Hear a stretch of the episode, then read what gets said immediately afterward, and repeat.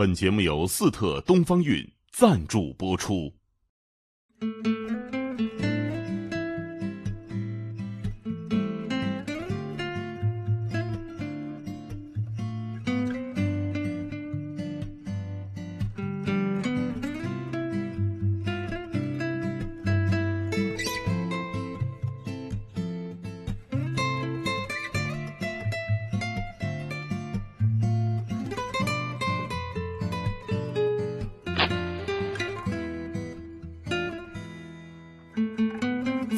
大啊，哎，咱们这个也是文化的火苗啊。王蒙老师，您这个茅盾文学奖是头一回得吗？头一回得要没拿。我怎么感觉您至少得得个十几回啊？不是，要是要是你主持可能。其实我现在有一个困惑，要跟您这个呃两位老师啊这个汇报一下。你比如说像我们干的这行啊，叫大众传播，就是做节目说话呀。要是觉得自己说了一句大部分人可能不懂的话，就觉得像违法一样。对。要是觉得自己说了一个大部分人这个这个不感兴趣的事儿，就觉得像犯罪一样。哎。其实有这么一个一个一个障碍，但有时候也有一个冲动。其实我私下里也是有一些小爱好，但是呢，老不敢呢拿出来探讨。对对。就害怕呢。人家大家是吗？那你的爱好并不见得是所有的人嗯 都喜欢。嗯，王蒙老师，我不知道您这种困惑有没有？这个困惑呀，我也有。中国那些最高明的呀，相对来说，并不不以追求高深为目的，知道吧？你看孔子的《论语》里头一句高深的也没有，并不高深，但是他就是合情合理，能说服你、说服你，这个可以了。但是呢，我提一个什么建议呢？我也不知道我这个是不是违反了您说的这行规。我就说，比如说一个电一家电视台是吧？你呀，你的这个节目里头啊，你那个不是上亿的吗？这个就是上百上千的。但是你有这么一部分节目，有一部分小众节目，这样的话你说起来呢，你也算都照顾到了。因为咱们出版是这样，出版是做到这样的。对。最好他们那个上亿流量的那些节目呢，对呀，赚的钱能用来养活我们这样的节目。不是，您不也上亿了？很简单的，你可不要谦虚。当然，另外还有一个，这是中国人尤其是信这个，就是你进入画境以后啊，您就是各种不同的人从您的身上，从您的节目中都能够有兴趣，那是完美了。但是呢，你看啊，咱们都知道，谁也不应该把。爱好没有高低之分，谁也不应该把自己的爱好强加给别人。但是你知道吗？有的时候心里太喜欢了，嗯，太喜欢了，我往往有一个不服，就是我不信你们不喜欢，对，我真的不信。我觉得，哎，您比如说我，我跟您报告一个什么事儿，我有什么爱好呢？我喜欢这个 书书法，书法 欣对欣赏书法。我写字儿跟狗爬的似的，不能动笔的。没关系，不客气。我就是被这个书法的这个美呀，哎呀，我就觉得像是什么呢？就是每次看到啊，我就这个这个是神为之夺，就是以至于什么呢？哎呦，你说的真的高雅呀！这个你以至于我跟你们讲一个丢丢丢人的事儿，就是说颜真卿嗯的祭侄稿。前一阵儿在东京日本展览，不是台湾岛上还有一些争议嘛？就是能不能借出去？但是我只知道十年二十年不会拿出来展一次。嗯，所以机票也不便宜啊。我就为了看这个，专门去一趟，去了趟。哦，多少人去看呢？不光我，这就很多中国人专程坐飞机去日本看。哎呦，那个人呐，排的那个队啊，你只能看几秒钟。那就跟仪式一样，跟朝圣一样，因为那个排一个队半个小时，对了，到那个计时稿，那个日本我看着穿着像警察制服还是工作人员啊啊，他让你走，他得让你走啊，因为你得让大家都有机会。那不行啊，你知道，因为太激动了，所以呢，第一看我两眼一片空白，嗯因为只有几秒钟，你知道吗？就就是，哇，就就就就就什么都没看就走了，又排一遍，就想不行，我再再排一遍。再排一遍，排半个小时，半个小时，我就想着这几秒钟啊，我怎么使用？我这第一，我要看看那个纸，我要找，因为复制品你也可以看嘛。所以，哎，我要跟他接通那个气，那真的是颜真卿的亲笔的这个守则呀。然后呢，我要把他那个那个字怎么怎么看一遍，然后啊，我觉得我用尽了平生全部的力气，到了那儿轮到我了。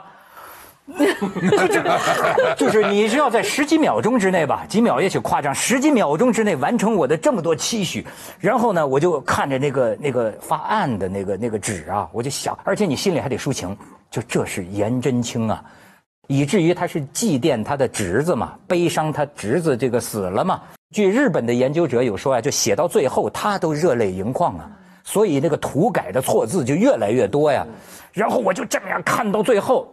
日本那个警察还是工作人员已经拽着我了，你知道，当人特别着急的时候，不是因为我多么爱哭，而是这种那种情急之下呀，我就热泪盈眶，这个拉着我就这当时很丢人呐，就是拽着，因为我觉得这一辈子可能就这再没有再没有了，永别了，就永别了，我就这这这样给拽走的。不是，那你要去台湾可以再看呢。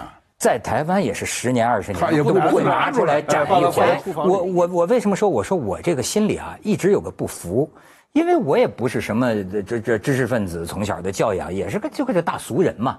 您可以不说欣赏这个书法，这是一个故事。嗯，你比如说谁都知道颜真卿，谁都知道练这个颜体字。颜体字。可是你们知道这是一个什么样的故事吗？嗯。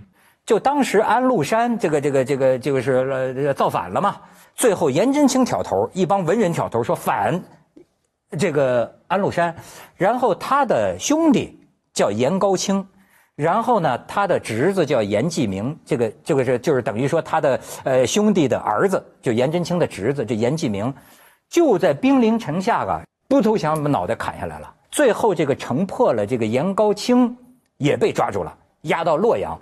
对着这个安禄山呐，是骂声不绝啊，最后是千刀万剐呀。到最后安禄山败了，然后的颜真卿家里的人就又到那儿去找，找到了这个颜季明，就他侄子的人头。他是对着这个装着他侄子人头的这个棺木写下的这个祭侄稿，这个草稿，所以这个情绪激动啊，不能自已啊。为什么这个是天下第二行书啊？完全，因为他记录了。当时他的心情，就这个这个涂涂改改，涂涂改改，这就是到了心手两忘啊。对，就是无益于家，乃家。对对，他不再是卖弄书法了。对，这个到最后，他根本不可能考虑书法。对啊，哗，就这个写下来。所以，而且呃，关于这个颜真卿，几年之后，其实是有人陷害他，又有人造反啊，叛乱，然后呢，就有人可能是记恨他的人说，哎，大臣，他就派他去劝降啊。派他去劝降，那明知有去无回的结果，颜真卿就去了。去了之后，自然就被这个叛军给扣住了。叛军这时候让他投降，然后这时候颜真卿跟他们讲什么？你们知道我哥哥是谁吗？我的哥哥是颜高卿。最后颜真卿就被勒死，这就这个一门忠烈啊！哎，我就觉得，我们这么样的去跟大家讲这个，这难道是很文化？就是说。就说很不好懂吗？好懂。这个颜真卿，我们小时候都练过他的字。嗯，我小时候练两个颜体和流体，那是唐代两大高峰啊。呃，我不是太喜欢颜真卿，我觉得他肥肥的，对吧？那字体比较肥，比较胖，有点像我现在这个样子啊。然后呢，这个比较中庸，但我不是太喜欢，我喜欢流体那种柳公权，这个清秀。俊俊有俊俏的这种这种这种风格，但是你看那个记他侄子那个记之稿啊，完全跟他那个完全不一样。他是整个生命的悲愤的流露，所以他一气呵成，但是由于被痛苦所不断的打断，所以涂改跟我过去对颜真卿的这个感觉完全相反。我重新认识了这个书法家。唐代的书法就是牛，跟宋代真是差的太远了。你知道为什么宋代也有很多牛人物？宋代呃苏轼啊，什么什么什么苏黄米蔡啊，苏黄米蔡对吧？可是为什么唐代要比他高一大截？这刚才我听你这个，我非常感动，而且就证明我自个儿知识基础之低。一个是这真的，一个是对颜真卿的书法我了解的也少。呃，我自个儿书法也不怎么样，我小时候也是临这个玄秘塔，这个柳公权的这个。后来嘛，比如说看王羲之的这个这个什么，他那个最有名的是《兰亭序》。兰亭序。但是对中国这个书法呀，我倒是听到过一些说法。一个是我听到过这杨振宁先生有一次谈中国文化的时候，他认为啊，呃，如果要是。这这个不不完全是他的原文啊，就是他说，最代表中国古代文化特点的，您还得研究《易经》。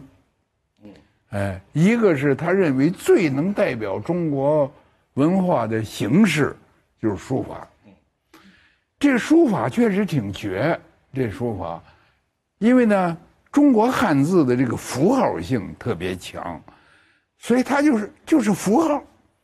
它直接的、直观的效用很有限，但是你要说没有吧，又有。你看，你们看，墨色深，墨色浅，是吧？是直还是直中有圆，方中有圆，圆中有方，是骨头是肉，但是又有很多很多的各种说法。我就觉得这个和中国的对这个文艺的文，这对不起，我这是您内行啊。这个对文艺的认识有关，因为中国人其实是比较强调，就是这个这个作者的精神状态，哎，诗言志，是不是？然后又是乐而不淫什么的，他就他都把它作为一个创作者的这种精神生活、精神境界，呃，精神需求、精神的趋向的一个表现。有个话叫“一字见心”。哎，对对了，对了，是吧？那就是这个见性情。哎，所以你要是要往深了说吧，我这个都看到过。有的人从字上可以诊断这人的病，有人中医说看完了以后知道，说这人死不了。不同的人写出来同一个字，身体状况是完全不一样的。但是更重要的，当然你直接表达性情，你的愤怒，你的呃喜乐，你的品德是在你字里面是完全能够展示出来。你你刚才讲到那个，我为什么也就是非常认同你这个？就包括我去我去法国，我去看那个去看梵高的那个星空，我真的也是快掉眼泪了。就是那个颜色，就是说为什么复制的再好，你看原迹你还是会感动。我是觉得你是跟你是感觉到超越了一个时空，跟这个人有对话了。我在想。我不是迷信的人，但是我宁愿用一个迷信的说法，就是像看那个叫 Coco，叫什么《环球梦游记》，就是这个人他在另外一个世界，但是如果不被现在的世界的人所惦记，那他是真的死了。他如果还有一个人在世界上还被纪念，就他还永远是活着，是另外一个意义活着。所以我就想，我在看这个画的时候，我就在想。只要我还在看这个画，我被他感动。梵高在我的心目，他就是活着的。另外，我又在想，这是梵高一笔一画画下来的。我现在在跟他一个超越时空的一个对话和一个交流。但是对于一个画家，他看复制品，跟他直接面对这个原本。他真的是能够直接看到他的，我们是看不出来的。对他的笔触是有情感的。其实书法也是一样的。真迹啊，呃，它这个物质信息和心理信息都有。但是中国人的语言非常简单。你比如说，他们古董行里就说，看真的和看复制品，哪怕是高仿的复制品，对，就说看真的你才能得气。得那个气，中国人就是把主客观高度对对统一在了一起。简化了。对，我再补充一下，呃，朱老师的意见，他就刚才讲为什么唐的书法和宋的书法不一样，因为我们后来也做了一些关于唐朝的一些专题，我也看了一下，我觉得也很有意思。首先呢，它因为唐朝它是一个北方的一个一个一个政权嘛，就是都是在陕西，就是说本身的。这个北方政权，它是一个雄强的这样一个性格，而他等他这个政权稳当之后呢，他又吸收了很多南方的，像您说的这种大贵族这种这种文脉进入了，所以他首先有一个南北方的这样一个融合。咱们都知道，只要文化它有融合，它就会有一些不同凡响的东西出来，这肯定是第一点。第二个呢，因为唐朝是文武并重，它跟宋代不一样的地方，宋代咱们都知道，因为它要。吸收上一个朝代的经验，就是什么藩镇割据啊，什么节度使啊，那个叛乱，安禄山叛乱，所以他等于是重文不重武，所以后来他宋代的那些人，他等于不会不会用兵器，不会练练这个身体上的强壮。而唐代的这些书法家，首先他们是应该出将入相嘛，然后这个包括颜真卿都是他他为什么他能带兵打仗？他首先他是一个是一个等于是一个军事干部，还有包括在讲那个张旭狂草，呃，写狂草那个张旭，说是也是相当于现代一个禁卫军的一个军官，所以说唐朝的书法，咱们说的通俗一点叫有力。有力是什么？手腕有劲儿。后来我看到一个一个学者解释的很有意思，说他的那个为什么手腕有劲儿？平时练刀啊，练剑呀，这个完全是有有关系的。你这个探讨的层面就很深了。你像阿拉伯的这个文字也有书法，嗯嗯，哎，甚至英文也有它的美化的这个写法，但是呢，好像呃，这个中国文化里边的这个书法，一个是跟中国文字，再有一个是它建出的你的那个状态。咱们自古以来的说法就是，天下第一行书是《兰亭集序》，嗯，第二行书是这个《祭侄稿》，嗯，呃，天下第三行书呢是苏东坡的《寒食帖》，嗯，但是这有一个特点，这个我们赋予最高地位的这三大行书啊，都是草稿，就是涂涂改改，对对对对，似乎是非常重视保留下来你当时写作的状态，对对，您像就中国这个字啊。它这个有形，有意，对，都在里头，甚至于这个意啊，有时候超越了一般的字母语言之外。你，您比如说，我给你举个例子啊，是，您像毛主席写的这个词啊，“大雨落幽烟”，是，这个幽烟其实就是个地名嘛，对，对你也说大雨落石家庄也行，大雨落洛阳也行，对，但是你看，它这个幽烟。似乎你觉得连这个地名放在这个词里，对，也有了一种意境。意境。我我对这个呀是这些年来呀，我特别有兴趣的一件事因为中国这个汉字啊是是一绝，即使仅仅从符号学的观点上，哎，我们对汉字的理解是远远不够的。有些有些朋友。是吧？也是很有名的作家，我我我就不提名字了，啊，没完没了的没完了的就说我们的象形文字不对的。对，哎，汉字怎么是象形文字呢？象形是六书中这这顶多占六分之一的意义啊，它是不对的。对，哎，它这里头有很多结构性的一些东西，比如人言为信，止戈为武，它有价值。嗯，有结构，有判断。最重要的是，就我们这样子的分吧，世界上有两种类型的文字，有或者说两种类型的民族，一种叫字符民族，就像中国，汉民族就是字符民族；还有一种呢，就是字母民族，嗯，那就是以罗马字母啊，以那个阿拉伯字母啊，或者基里尔字母啊，这种字母三大三大字母，是是，一个是。呃，汉汉民族还有一个是梵梵语，梵语民族，还有一个是孟加拉族，还有一个是日日日日日本，就这个是四个这个最重要的字符民族。这个字符民族里面就就就就讲那个汉民族，这个汉民族你看南腔北调，话语言根本彼此根本不通，我们叫汉字共同体，是汉字统一了。这个民族，过去都认为汉族是个纯很纯的民族，现在用基因测试发现非常杂，嗯，有各种各样的大规模的外部各种民族的这种融合杂交，哎，就是它这个这这是这个样的一个结果。但是为什么在文化上它相对它有一个整合性呢？就靠汉字，一个世世界一个共同体语言共同体，但是它主要是在东亚这一块，这就已经很很厉害了。三千两百年，应该应该来讲，从那个甲骨文。咱们最咱们最独特的，我觉着也是咱们的怎么说呢？祖先的恩恩惠吧。嗯。你能看懂几千年前的文字？这个汉字啊，还有一绝，就是它不但有这个语言的性质，是吧？这个交流的性质、工具的性质，它还具有神性。呃，因为中国人是崇拜汉字的。嗯呃，越到旧中国，对这个说是一个字纸，你都不能随便的就把它扔掉。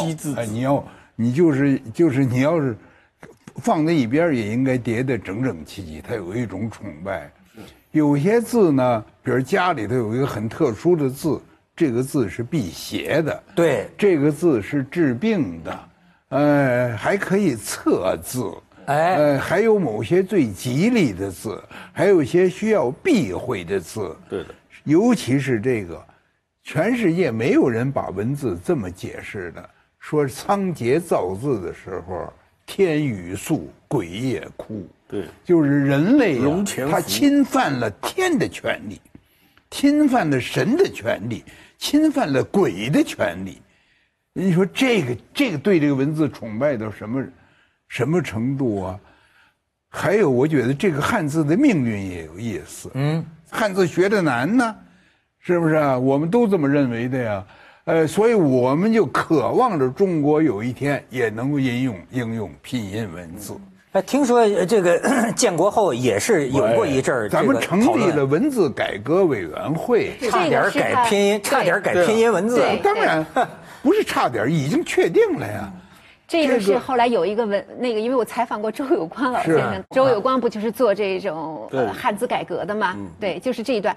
用朱老师的话讲，是一个汉字共同体。那反过来呢，他当他反思的时候，他又觉得你造成了一个文化的一个不交融性，就交融的门槛很高。你你比如说讲这个苏州和宿州，你如果外国人的话，你他没有音嘛。你看拼音这两个是完全一样的，只有你学了汉字，你才知道这个苏州和这个宿州是两个地方。但是这个意思就是说，造成了外文化或者这个交流的很多的障碍，所以那时候就有一股潮流是要对汉字做出改革，但是改了几版都不成功，因为很难改拼音化。这个呀，当时先进一点儿的思想先进点儿都主张采用这个拉拉丁字母。哦因为咱文盲率也比较高，当时为什么呢？你只有很少数的人能掌握住。对，但是现在呢，事实已经证明，现在几乎没人说这个文字改革，就是往那个方向改革了。我这个我也很遗憾，我就希望中国了还有这么一批人，整天在那儿研究，就是怎么用这个拼音文字来表达这个，就就 A B C D 的，咱们就这么写。百家争鸣。这这个你留这么一份儿啊，嗯有兴趣的人多好啊，就跟世界语一样啊。你说一个波兰人他搞世界语，现在实际上呃并并没有多大的，但是他他也有一部分人呢，巴金就喜欢世但界语啊。王蒙老师，我现在跟你有一点点分歧啊，哎我就觉得就是什么呢？就是不能走那走走条路。到 走到电脑时代啊，嗯你就发现对汉字优越性出来了。对了，就是说你现在不需要去书写它了，你直接敲上去，敲汉字的辨认，对小孩子来讲，学习汉字要比学习英文要快。是可真是这个是绝对很对吧重要，这因为他电脑证明啊，汉字呃潜力无限。对了，你想灭汉字汉字，你还灭不了。了。那就比如说我刚才讲的，就王蒙老师接着他的话头，象形只是文字的最底层的那种部分，它还有个把两个象形字放在一起，比如说一个日一个月放在一起，它构成说的好极了第三个字这会意，明它说明大放光明，对吧？这个方法还有呢，比如说木头底下加一点，那个叫什么？那叫本，代表根。嗯，上面加一头，叫末，又是树梢，对吧？所以说咱们说起咱们咱们说起草本植物来，特别有底气。你说它是它木跟本，对、嗯你通过这个去认知这个世界，其实很方便，明白吗？就是尤其是今天城里的那些孩子，因为中国的很多汉字是农业时代的那个表征，所以他去通过这个方式去认知那个时代的东西的，他特别方便。我朱老师说到这儿，我有话说了啊！嗯我这是这个，我我知道 温涛也想问我的意见，因为我的身份不仅仅是一个这个这个杂杂志里面记者的身份，你更关心的是作为一个母亲这个对，哎我觉得我很矛盾，就是一方面呢，确实是电脑很方便了，但是呢，我就觉得就是他对汉字的掌握大大的大大的衰减了，就是因为他不写了，现在老师所有作业在电脑上。他我也一直跟他说，我说你不要用电脑写作，你先打草稿。但是不习惯，孩子就他等于是天生的，就是在这个时代里，所以他任何作业都是打电脑。电脑他在不会写这个字的时候，他会拼音。他比如说写一个很简呃不或者是一个稍微复杂的一个词，他就要用拼音来，他就知道啊，我可以我只是挑就行了。离开了电脑，你让他把这个字写下来，他不会写。我现在发现很大一个问题，然后这是一个矛盾。第二个矛盾呢，就像朱老师说的，这个字本来含有很丰富的意义，但是我觉得现在很多简化字没了。很多老师他不会给你讲，他就是给你讲这个字就是这么写的。对所以反倒是有时候我说这个字你怎么不会写呢？这个什么代表了什么意思？这是因为比如说它代表了这个偏旁是代表了一个意义，所以它这个字为什么是要这样结构的？它好像哦哦是这样的，从来不知道。我觉得这个可能就是等于是教育有一个门槛了。我有的时候有点悲观，就是说，因为看到咱们这来说，这个历史车轮滚滚向前呐，它由不得天地不仁呐，由不得你觉得好或者是坏。我反正是眼瞅着一代比一代的孩子不认字儿了，嗯，呃这个更甭说书法了，写字更别说写字，对吧？咱们不要说这个好坏，那么我就很容易认为，这未来是不是一步步，特别是现在啊，影像时代了。很对，其实我们在这个治人的时候，早早期的时候，我们也就是这么说嘛，面对面的讲才能明白意思。后来呢，我们发明了一个文字，但是现在因为这个视频科技的这个这个太发达了，你像像你想未来世界，呃完全跟那个 VR 似的，如闻其声，如见其人。是我们还写什么呀？有话就当面说，是这这这千万里之外可沟通。那么你说这个，你你包括甚至说实在的，我现在在手机上啊，我还是坚持那个写的。呃，现在我们组里的年轻人就是说啊，你这个写的都是老年人，哎我也一比是这样划都是老年人。我说我这写的难道比你们打拼音还慢吗？真比他们慢，他们打拼音歘打的比我快。而且它有自动的字符跳出来了。可是我还是愿意坚持写，因为这是我仅有的还知道一个字儿怎么写的 方式。但是尽管这样，我就觉得是呃这个全民性的，包括我在内，提笔忘字儿。嗯，其实你别说孩子，你自个儿你发现没有，因为用的少了，用的少了。但是我们回想一下，当年为什么会出现汉字？其实就是那个那个商商王，他占卜，占卜的他是用乌龟来占，乌龟呢这个上面揪了很多坑，对吧？然后呢拿火去烧，烧上面产生了纹路。商王他自己，他就是巫师，他就是大祭司，去解读去。他是政教合一的，啊，明天这场战争他能不能胜利，就看他了。那、完了以后呢，他要当时这个叫卜辞，先要把它写下来。如果用接神的方法很不方便，他必须直接就刻在这个龟甲上。等到后来应验还是没有应验，放到这边再把它刻下来，其实是为了占卜所需要的。也就是说，人跟神的沟通。呃，那就变成人跟人沟通的工具了。对啊，所以王蒙老师，您帮我们看看未来不是不是我我是说呀，哎你说的这个呢，我的体会很多，哎，因为任何一种科学技术啊，它都能代替人的一部分劳动，但是代替这部分人的劳动的结果，一个是使人舒服了，一个人使使人退化了。对呃，有了各种先进的交通工具呢，所以现在真正跑得快的都是非洲的那个交通特别不方便的地方。肯尼亚哎他能出长跑选手，比如说他那个跑马拉松的有一个运动员，他是每天早晨要跑一个半小时才能到学校，才能上学。下课以后必须跑一个半小时，天黑以前才能到家，要不然他都冬天的时候他会他都看不见路了呀。嗯，是。你这个电脑人工智能发达了，这人的有一部分智能，不仅仅是书法、写字、退化认字，他会退化，会他会偷懒儿，还有一些东西，比如说波纹强记。你现在谁波纹强记，你也比不过一个手机，是吧？你也有一个好好手机，操作的又好，比比什么博文强所以就讲。钱钟书先生到今天都不算大学问家，我们一查就比他。是啊就说钱钟书当年是一掐就国文强来了记嘛，嗯，我想这些东西都会退化，但是我感觉到呃这个最危险的是什么呢？就是因为这个懂这个人工智能技术的呢，是以少部分科技人员，哎，专家。这部分人员呢，那会儿他给为人民服务，哎，所以就是为什么呢？因为它必须操作越方便越好。你不管多复杂的程序，叭叭叭，三个键，了不得了。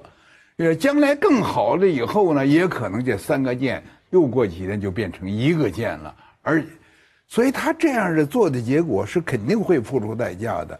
但是你想拦住这个科技的发展，拦住这科技对人的某些劳动，包括智能活动的这个代替取代，嗯你也是拦不住的。哎，是不是这样的话就悲观了呢？也，他就总还会有一部分人坚持。书法就最明显。你要说书法，这跟旧社会没法比啊。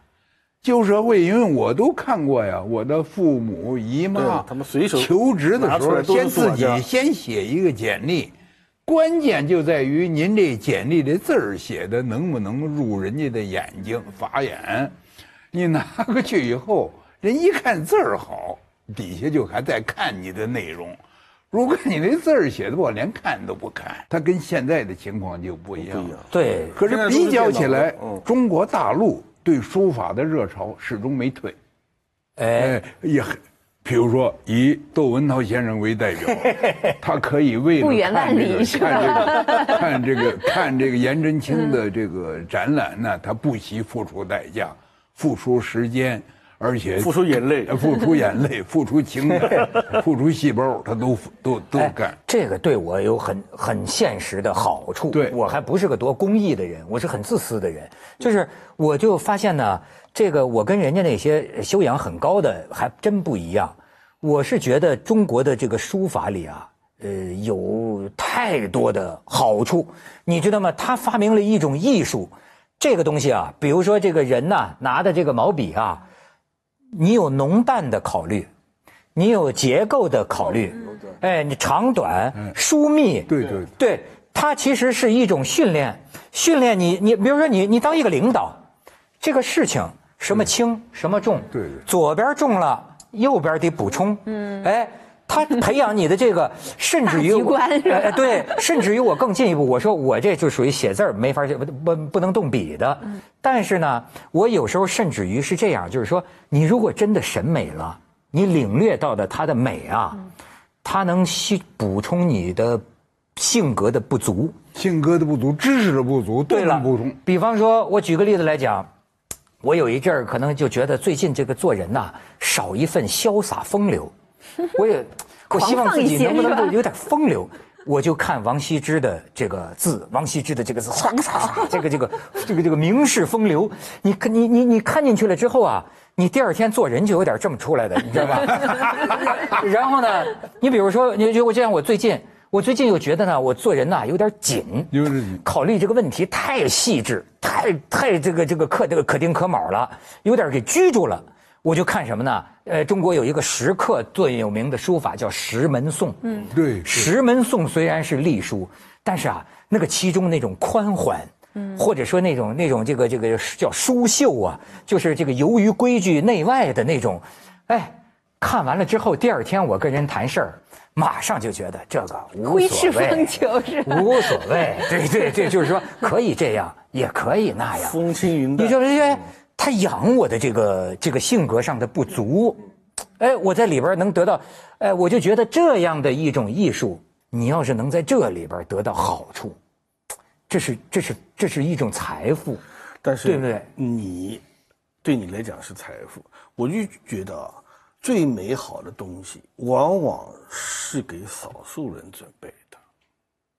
这个话千万不要精英主义这是。不是真的，你千万不要去苛求让所有人都跟你一样去欣赏对他们，这也话也做不到的。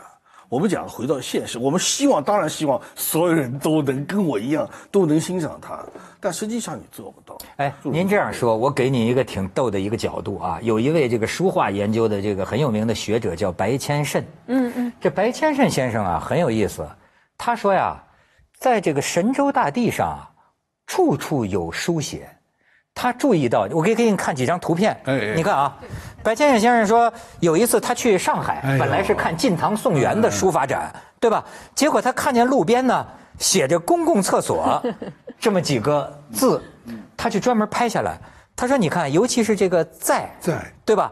这里边啊，他这个因为拿着油漆的这个笔啊，他开头有这个有这个逆逆风啊，然后就出现了这个飞白。”呃，然后呢，他说这个“在”字儿里边啊，有点这个行书的意趣，对就是说，也可能这个写字儿的人根本就没想着什么无意识的在弄堂呃，你像这个娟娟发屋，他说有一次他看见，哦，后来他仔细放大看呢，你看这个这个这个娟的这个这一笔啊，这个竖这个这个横竖钩，对，有点魏碑的这个 意句，哎，甚至是什么地方还有点隶书。他平常在这个这个生活当中啊，就发现实际上你看中国人，你只要写个牌子，写个什么，你这个有意无意之间呢，你想不想写的至至少不想愿意他写的太乱太坏呀。呃写的难看？那对呀，对吧不愿意让人家笑话我我接着我这个呃换一个角度讲，就是中国人喜欢到任何地方题写，通过题写找到自己的存在感。我觉得通过你在家家里面也是这样，，对。家里面操题写一个对联，这个这个呃这个堂匾，要弄个什么什么堂，是吧？他都要给它命名，然后通过题写来进完成这个命名，来获得一种力量，一种吉祥，从文字里获得力量。您这说明还没摆脱天雨粟鬼夜哭的阶段，相信文字是有一种魔力的。这就是中国传统哎。这个讲到就是写这个书的这个白千胜老师，我我也是前一段看了他写他出过好几年前出过一本书，它里面就是明晚明的时候不是有一个大书法家叫傅山嘛，叫什么宁拙勿巧啊，呃宁丑勿媚。然后宁宁怎么样不怎么样，所以他那个字就反，当时他就觉得太圆滑了，所以我就要写的特别拙的那种感觉。然后，但是他讲到这个傅山有一个思想转变，傅山早年的时候是特别喜欢赵孟頫的字，他就觉得很俊秀、很飘逸。但呢，他后来他的境况发生了变化，因为这个明末，然后这个清，这个清人就这个异族来了嘛，他就有一个移民的心态。他再来看这个赵孟俯，因为赵赵孟俯大家知道什么大节有亏嘛，你是宋朝的这个贵族嘛，你还要去服侍这个元代的皇帝，他越看越难看，所以他就把这些什么清华呀、媚呀什么，他觉得赵孟俯的字就典型的代表这个。他反过来，他就把谁的字看得特别高，就是颜真卿，因为寄托了他太多的这种哎这种家国情怀。您您您讲这个啊，这就属于这个这个王蒙老师有个这个观点就有意思，就是中国文化里头有一个意思教，化是吗？就是这个叫做什么呢？道德情感化，哎，就是我们很多时候啊，不能就是就艺术谈艺术是吧？哎，你比如说颜真卿的字儿好，因为他是个忠臣。对哎，说赵孟頫呢字儿有媚气，其实我觉得人赵孟頫也是我也觉得写得大宗师挺好的。但是呢，我们就说，哎，这个字啊，就觉得因为他是个二臣，嗯对吧？就是不是这个 这个东西很难说。他有你看这个问题他有臣字写的特别好。问题他又靠谱，他沾边儿，他沾怎么沾边儿？这要沾边儿。你你您还您相信字如其人？不是字不见得绝对的如，但是呢，它有某些某个方面，你不要把它呀百分之百化。呃，你比如说百分之三十，它总能表现出来。比如说，你看毛泽东的字，毛泽东的字在这个这个近现代上绝对他有一好。嗯嗯。那么他的特点，除了毛泽东，不会是别人的。他的那，我呀看过，我在武汉看过毛主席在这个师范毕业的时候，作为毕业作业写的楷书《离骚》，证明他有极其端正的，就跟小楷，对对就跟那个临摹的一模一样那那个写的整整齐齐。但是后来他写字儿，他就是越突出越好，越突破越好。我这个就这就完全说点外行话了。你因为我对我这个书法我是不及格的。比如说我看过的人的好的字儿，赵朴初的字好，啊，哎，邓拓的字好。可是中国当时认为这个老翰林啊，是翰林吧？字写的好的是那个沈尹默，哦，沈尹默。可是你拿沈尹默的字，你一看，这是一个文人的字。嗯。可是赵朴初和邓妥，他显得很丰满，他也都属于漂亮型的，他可不是丑型的，他也不是怪异的，也不是怪诞的，哎。可是他们，你觉得他们的生活，他这个他这个内心世界，他的人生经历非常丰富，他是各多方面的。邓妥、赵朴初特点在这儿。嗯，那鲁迅的字儿呢？哎，鲁迅的字儿，你你你怎么看？怎么？他就是他有有棱有角，是吧？他的棱角大。而且他就是和和众人有点有点有点对着干的那个那个那劲儿，就和这个和这个这个叫反潮流精神呢，干什么的？他反正老有点逆茬哎逆哎哎哎，他有点给你呛着来，嗯嗯，但是他是功夫很深，而且他对这个就所谓的国学，他这功夫他深了透了这个事儿，哎，其他那些字儿写的也都不错，你说矛盾的字儿什么都挺好。可是他远远不如鲁迅的字儿呢，给你留下个性的印象。但是从总体来说，不是说从特别个的个人来，总体来说，中国字它跟中国文化关系太深了。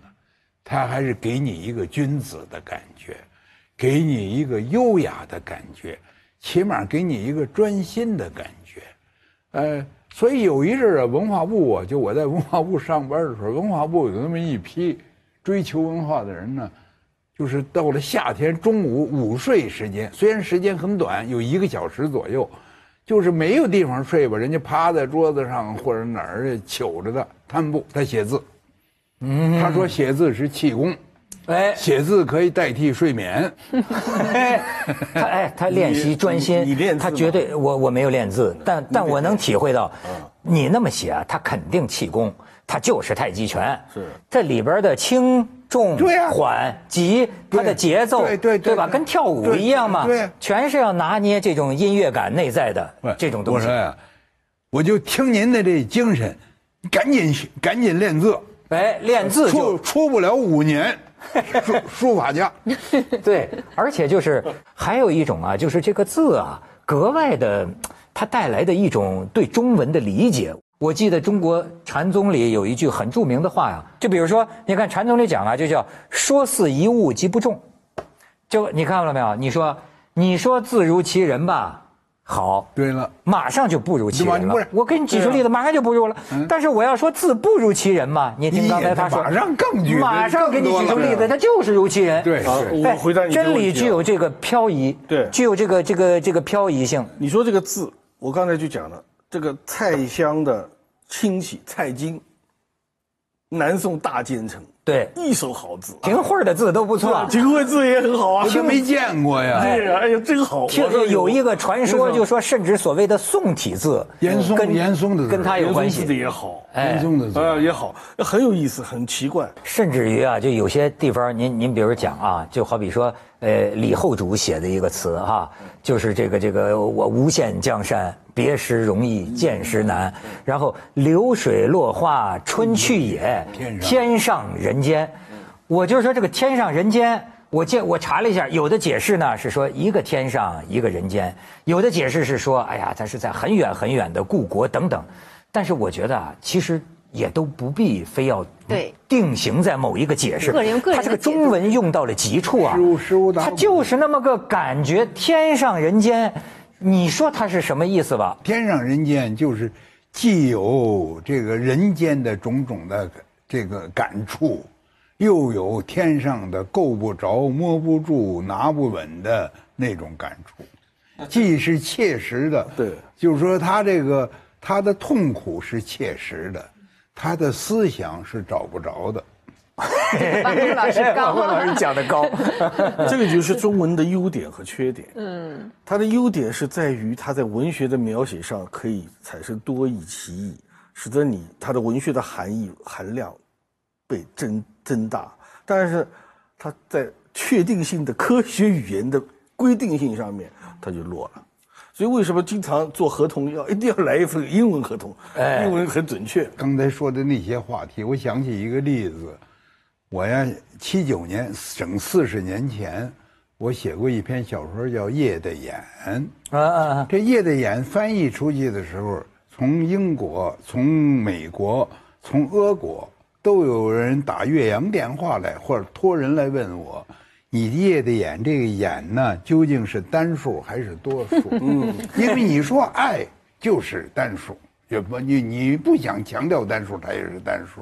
你说爱字就肯定是复数，两只眼，你不没有 选择的余地。哎，可是我这个里头写的眼眼的什么？第一是作者的眼，第二是主人公的眼。主人公的眼肯定是 S，因为他不是这这个独眼龙，是不是？哎，作者的眼呢，我就不知道。我我作为一个文学家的眼，不是真正睁着两只眼在那儿看，而只是我的一个角度。嗯。另外这里头呢，我写了一个电灯泡，就是到了一个呃这个黑乎乎的一个工地，那儿有一个电灯泡，而且这个主人公啊一脚啊踩到那个沙，就是挖沙子的那个坑里头去了，嗯嗯还受了点小伤，嗯那绝对就是，就是单一个一一只眼，不能是两只眼。还有呢，是我把夜拟人化，夜的眼，就是这个这个这个 eye of night，它不是根本就不是任何一个人的眼，一个存在的眼。它复数。可是我，你只要搞成英文，这个问题就解决不了。哎，您您还说过一个“一一带一路”英语的这一带，一路它也是也是这样啊，不是？那那这一类的问题就多了。一带一路不能绝对不能加一，嗯，你要是 one 呃这个 one belt one road 那坏了。为什么呢？为什么呢？因为那个就是唯一。嗯，英国这这个这个英语里的这一是唯一，你就那你就等于，所以只能是 Belt and Road。然后呢，还有一个，同一个世界，同一个梦想，到了英文呢用不着同，你说一个世界一个梦想就同一个，没第二个。那哎，哦所以他就是 One word, one word, dream one dream，他用不着说这 same one 哪儿这废话，one 还能不 same 吗？是不是？他说他从逻辑学上说一就是一，一就不是二，对，啊，是不是？可是我们这个很难说是一个。同一个那您那个眼后来怎么翻译了呢？后来我就是我说你们就别再加 s 了，一加 s 我就我从我个人来说就更受不了了，是这样。夜的俩眼儿，你说这夜夜。哎，王蒙老师，我一直想问您一个问题：您现在写写文章、写书是自己手写还是呃，都是电脑？您现在也都电脑写？我已经二十多年了，没有手稿想想了，你看，没有我手稿。所以我现在也在想，你比如说哈，这个以前呃，我我我现在去上海看巴金纪念馆，看什么馆，大家还能看到当年的手稿。其实你被感动的也是，比如说他涂抹的那些地方，你能感觉到他的内心内心的一些波动。我在想未来。是没有未来怎么办？没有手稿了，全那那比如说建一个纪念馆，我我还在想，比如说我是一个大作家，我捐我捐出什么？我捐出我的打字您机来。现在要还拿笔写写，那可都是钱呐，对吗？别那么俗气，来纪念。对他，哎，您您要说过您您看，我说我价，说，您出个价，您出个价，出个价，那你会不会觉得？得遗憾呀？就是哦，是，呃，这个我是从我算了一下啊，我是从一九九一年这么早，就全部用电单电电脑化了，只有在写新诗的时候，经常不用电脑。是手写。我也不知道什么原因，但是我可以这么说，连连写旧体诗我也都是用电脑，呃，而因为电脑带来的好处太可以多了。随时改，哎呦，那简直，呃，不要没有电脑的，我绝对不会有这么多的呃作品呢、这个你你如果说五十本，没有电脑顶多二十本，我跟你。两千万字了，像我不是大作家还真，是青我都会觉得春万岁。它使用啊，你使用的绝对方便，所以我们你不管有多少遗憾，但是就是保持这种多样性，我觉得最好。那您觉得现在这网上出现了很多对网络文儿呃，那这些东西它到底是会成为汉语的一个组成部分了那就，更还是我们应该那就不一样了，那有不一样了，有的就这会热闹一阵儿就没了，是不是？呃，有的意义就非常小，呃，有的就说不定慢慢的就被吸收了，呃，你因为有很多词儿都是这样呀，过去是没有的呀，是吧？你比如说把这个旅行的朋友写写成驴友，这个意义很小，这就是因为它这是同音而已，跟驴关系也非常 也 像驴一样这个走路，但是但你说给力，这个我觉得还可以。这个话有一些呢，其实并不是网络造成的，它是港台的一些词儿。我们叫电子计算机，对，是台湾叫电脑。对但是现在大家都都接受的电脑这词儿，更能这个全面的表现这个它的功能。哎，呃，但是呢，我我们国家也有些科学家认为电子计算机完全正确，一切功能它都是用计算的方法，都数字化、数据化，属于 digital，它然后才才出现了那些其他的功能。哎，可是我们用的是电脑，所以这个得都都不一样语。言是肯定是开放的。你像英语现在也不断开放，吸收了大量中文词，比如说大妈，现在已经被收到也这个这个 英文词典里去了。哎，但是大可兄，你你是我最近是听见你对这个小学语文老师有一些批评。哎，不是说这个小学语语文老师，而是说现在这个小学对于这个教学语文教学出现了一些问题。这个老师上课，今天春天啊，三四月份，小朋友们请看窗外，你们看到了什么？啊，小朋友，哎，这个看到了这个柳枝上面长出了树芽，是吧？看到了蓝天白云，看到了高楼大厦，什么都有。老师说错，标准答案是，我看到了春天。好像是看到春天是比较有诗意，概括性，概括性比较好。但你不能说小朋友看到的是错的，就是这这这我还就叫真不知标道现在准答案。什么样子。不，你要跟他抬杠的话，我我不看，我也知我也也有就没法跟他抬杠，老是干嘛非得。往窗户外可抬呢？窗户里就是我窗户里头算冬天。要叫我说，我在老师的脸上看到了春天。哎，不是我，我还碰到过这个，就我那孙子啊，说是语文也成绩不好，呃，说是很 费劲。我说我说我我给你帮忙。对呀，这大作家他说，你不懂，我说我不懂，你这个你这小学的语文我能不懂？不行他拿过来我一看，我真傻了。真不懂啊！比如说，他说，《钢铁人怎样炼成》上有一句话：“人最宝贵的是生命，生命对于人只有一次而已。”下面因为现在都搞选择题，A、B、C、D，这哪一个说法最接近这个？第一个说法，呃，人的生命只有一次，所以很宝贵。第二个说法，人的生命很宝贵，因为它只有一次。我一看俩都对。第三个，人人应该爱护自己的生命，因为它只有一次。我更对了。反正我一看四个都对，然后还有一个，说是在窗，在我的窗外有一棵杨树。另一棵也是杨树，是呃，吧那？倒没有，还 又是四个说法。第一，一棵杨树长在我的窗外。我说对呀，我看出去看见了一棵杨树，我觉得也对呀。有一棵杨树被我看见了，它在窗外。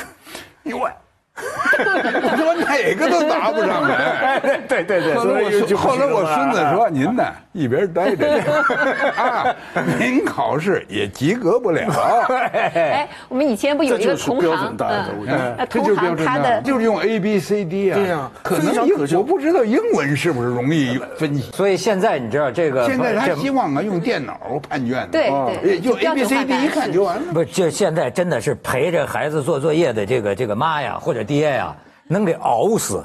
就是真的，他答就是这样这样的选择题，嗯，他答不出来。我我经常答不上来，我我说了，我妈妈是语文老师，我妈看了一眼说，这题我好像我也不知道该怎么答。确实现在不不知道这个套路是什么了，我觉得真的是不知道这个套路。比如坚坚强的反义词是吧？说是 A 软弱，B 懦弱，都对。这就是这样，就这个哪个都 对。这也傻了。你三是投降，四是叛变，你这更。对对，他这样说的。到点儿了，到点儿了，对对对，所以所以说啊，咱们这个他也没文字点这第二根香，没有标准。我想请你们多聊几句嘛，啊，谢谢谢谢谢谢谢谢谢谢谢谢。呃，汉字怎么是象形文字呢？象形是六书中这这顶多占六分之一的意义。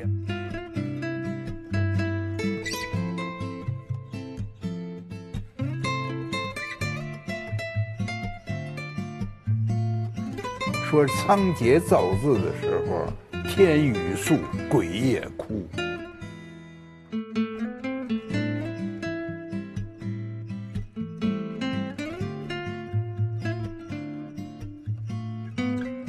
说我看过的人的好的字儿，赵朴初的字好，啊，哎，邓拓的字好。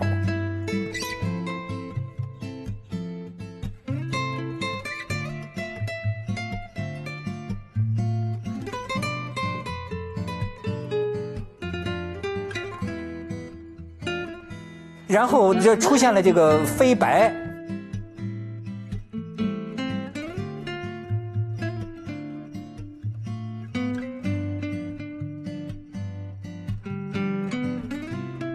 族来了嘛，他就有一个移民的心态，因为他是个二臣，对吧？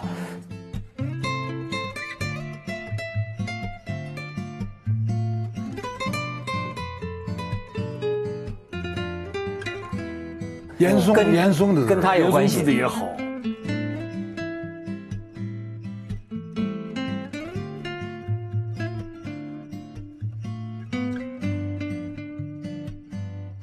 黄米菜，呃，这个菜香的清洗菜精，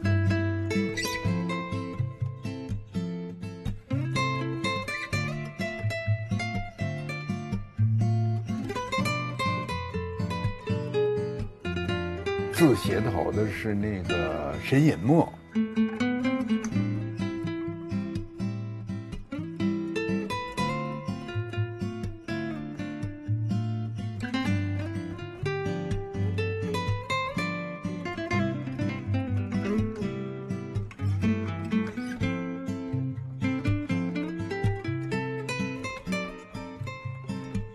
世界很酷。